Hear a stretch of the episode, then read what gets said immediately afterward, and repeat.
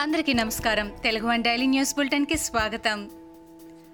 October ఏడు రెండు వేల ఇరవై ఒకటి ఈనాటి ముఖ్యాంశాలు. ఏపీలో రెండున్నరేళ్ళలో ఇంత అరాచకం అప్రతిష్ట పాలైన ప్రభుత్వం దేశ చరిత్రలో లేదని అవినీతి అబద్ధాలలో తప్ప ప్రతి అంశంలోనూ సీఎం జగన్ రెడ్డి ఘోరంగా విఫలమయ్యారని టీడీపీ అధినేత చంద్రబాబు విమర్శించారు. ఒక సైకో నుంచి శారీరకంగా మానసికంగా ఆర్థికంగా నష్టపోయే పరిస్థితి ఎదురైందని పార్టీ ముఖ్య నేతలతో జరిగిన సమావేశంలో మాజీ సీఎం చంద్రబాబు జగన్ ప్రభుత్వంపై విరుచుకుపడ్డారు. తాలిబాన్ దేశం నుంచి ఏపీకి డ్రగ్స్ సరఫరా అవుతోందని టీడీపీ నేత పట్టాభి మరోసారి ఆరోపించారు. డ్రగ్స్తో ద్వారంపూడి చంద్రశేఖర్ రెడ్డికి సంబంధం ఉన్నా పోలీసులు ఎలాంటి దర్యాప్తు చేయకపోవడం సరికాదని అన్నారు. ద్వారంపూడి తాటాకు చప్పుళ్ళకు తాము భయపడమని హెచ్చరించారు. ఆధారాలన్నీ కేంద్ర దర్యాప్తు సంస్థలకు అందజేస్తామని పట్టాభి తెలిపారు.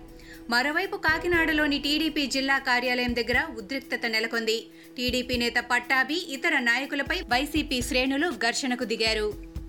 సీఎం జగన్ బెయిల్ రద్దు చేయాలని ఎంపీ రఘురామకృష్ణరాజు తెలంగాణ హైకోర్టులో పిటిషన్ దాఖలు చేశారు. జగన్ పై ఉన్న పదకొండు ఛార్జిషీట్లపై సమగ్రమైన దర్యాప్తు చేయాలని బెయిల్ రద్దు చేసి సీబీఐ విచారణ త్వరగా జరిగేలా ఆదేశాలు ఇవ్వాలని పిటిషన్లో కోరారు.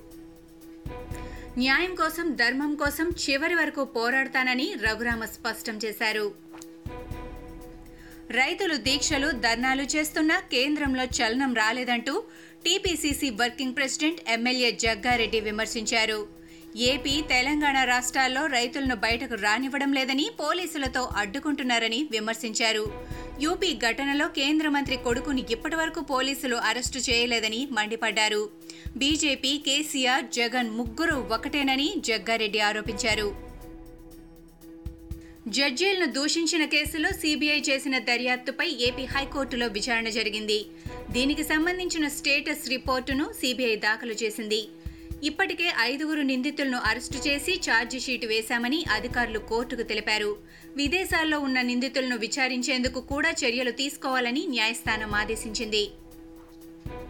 హైకోర్టు దెబ్బకు జగన్ ప్రభుత్వం దిగొచ్చింది. రాష్ట్ర వ్యాప్తంగా చెత్త నుంచి సంపద తయారీ కేంద్రాలకు పార్టీ రంగులు తొలగిస్తున్నట్లు హైకోర్టులో పంచాయతీరాజ్ ప్రిన్సిపల్ సెక్రటరీ ప్రమాణ పత్రం దాఖలు చేశారు. భవిష్యత్తులో ఏ ప్రభుత్వ భవనానికి కూడా పార్టీ రంగులు వేయబోమంటూ ఆయన న్యాయస్థానంలో ప్రమాణ పత్రం దాఖలు చేశారు. తెలుగు అకాడమీ నిధుల స్కామ్ కేసులో పది మందిని అరెస్టు చేసినట్టు సిపి అంజనీ కుమార్ వెల్లడించారు. స్కామ్లో మూడు కేసులపై ఎఫ్ఐఆర్లు నమోదు చేసి విచారించామన్నారు. అరవై నాలుగు పాయింట్ యాభై కోట్ల వరకు నిధుల గోల్మాల్ జరిగిందని సిపి తెలిపారు. స్కామ్లో సాయి కుమార్ ప్రమేయం చాలా కీలకంగా ఉందని అన్నారు. ఇంద్రకీలాద్రి కనకదుర్గ అమ్మవారి ఆలయంలో గురువారం నుంచి దసరా శరన్నవరాత్రి వేడుకలు ప్రారంభం కానున్నాయి. పదిహేనో తేదీ వరకు వేడుకలు జరగనున్నాయి. వివిధ అలంకరణలో భక్తులకు దుర్గమ్మ దర్శనమివ్వనున్నారు. పన్నెండో తేదీన సరస్వతీదేవి అలంకరణ రోజున సీఎం జగన్మోహన్ రెడ్డి అమ్మవారికి పట్టు వస్త్రాలు సమర్పించనున్నారు. దసరా రద్దీ దృష్ట్యా నాలుగు వేల ప్రత్యేక బస్సులు నడపనున్నట్లు ఏపీఎస్ఆర్టీసీ ఎండీ ద్వారకా తిరుమలరావు వెల్లడించారు. ఈ నెల ఎనిమిది నుంచి పద్దెనిమిది వరకు ప్రత్యేక బస్సులు నడపనున్నట్లు చెప్పారు. ప్రత్యేక బస్సుల్లో యాభై శాతం అదనపు ఛార్జీలు అమలు చేస్తామని తెలిపారు. ప్రైవేటు బస్సులకు ధీటుగా ఆర్టీసీ బస్సులను నడుపుతామని అన్నారు.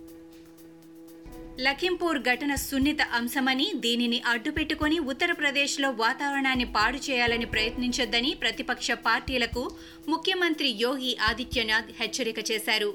మరోవైపు యూపీ మంత్రి శ్రీనాథ్ సింగ్ వివాదాస్పద వ్యాఖ్యలు చేశారు. లఖింపూర్ బాధిత కుటుంబాలతో సెల్ఫీలు దిగేందుకే ప్రతిపక్ష పార్టీ నేతలు అక్కడికి వెళ్తున్నారని అన్నారు. రాహుల్ గాంధీ పర్యటన కూడా అందుకే అని మంత్రి అనడంపై కాంగ్రెస్ శ్రేణులు భగ్గుమంటున్నాయి. ఇవి ఈనాటి ముఖ్యాంశాలు. మరికొన్ని ముఖ్యాంశాలతో మళ్ళీ రేపు కలుద్దాం.